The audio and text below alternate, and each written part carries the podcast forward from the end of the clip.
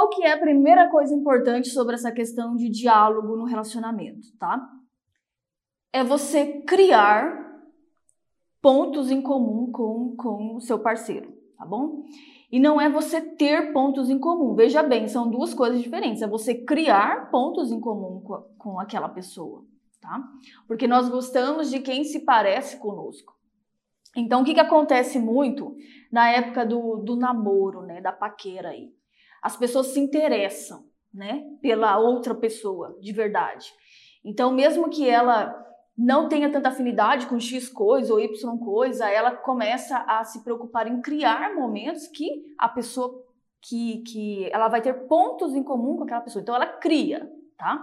Só que na, na, na paquera isso parece muito normal. Só que depois que casa, as pessoas não querem mais fazer isso. Elas querem empurrar a goela abaixo, né? O tipo dela, o jeito dela e a pessoa que pronto, entende? Então, é, é um ponto que você às vezes deixou passar, esqueceu ou não atentou, porque muitas coisas na época do namoro, da paquera, acontecem de forma muito intuitiva, né? Então as pessoas não atentam muito para o que é está acontecendo ali, mas elas existem. E criar esses pontos em comum vai fazer toda a diferença aí nessa, nessa questão do diálogo, tá bom?